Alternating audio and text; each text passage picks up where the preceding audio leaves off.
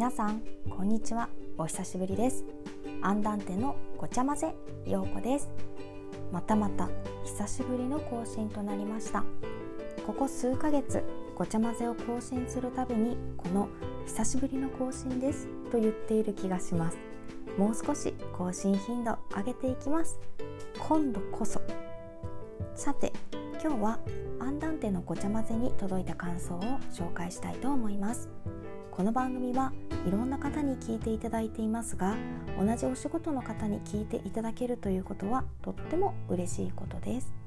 最近の私の心の動きと言葉について少しお話ししていきますね。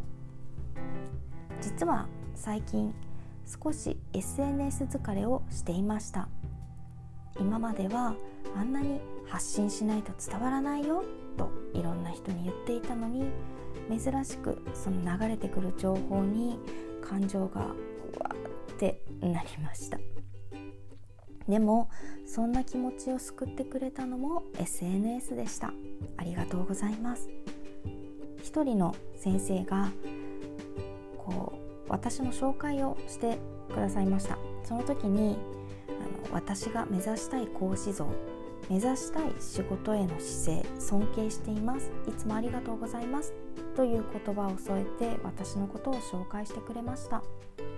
見てくれる人がいる、そしてその思いを伝えてもらう、毎日の発信や仕事、さまざまなこと、見てくれる人がいる、目指したい存在と思ってくれる人がいる、私は一人じゃないと感じました。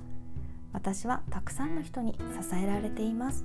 本当にありがとうございます。そして本当に実感しました。思いを言葉にして伝えること。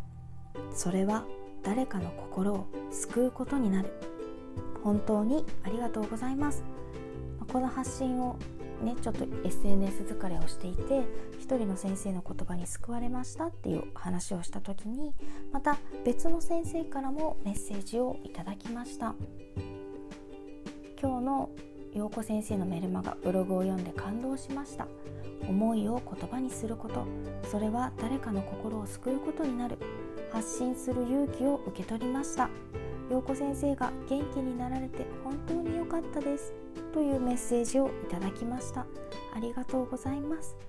SNS だからつながることができたご縁に本当に感謝しています。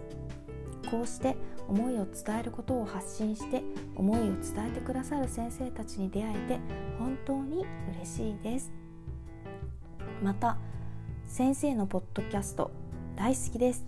先生の講師としての歩まれた道のり、現在の歩みを通してたくさんの学びをさせていただいていますというメッセージを送ってくださった先生、ありがとうございます。今日はこのメッセージを送ってくださった先生に感謝の気持ちを込めて収録しています。今まではこのラジオはどんな方向性でやればいいのかちょっと悩みでしたが、もっと素直な気持ちを発信する場所として楽しんでいきたいなというふうに思いました。ありがとうございます。これからもよろしくお願いします。それでは次回の配信でお会いしましょう。バイバーイ。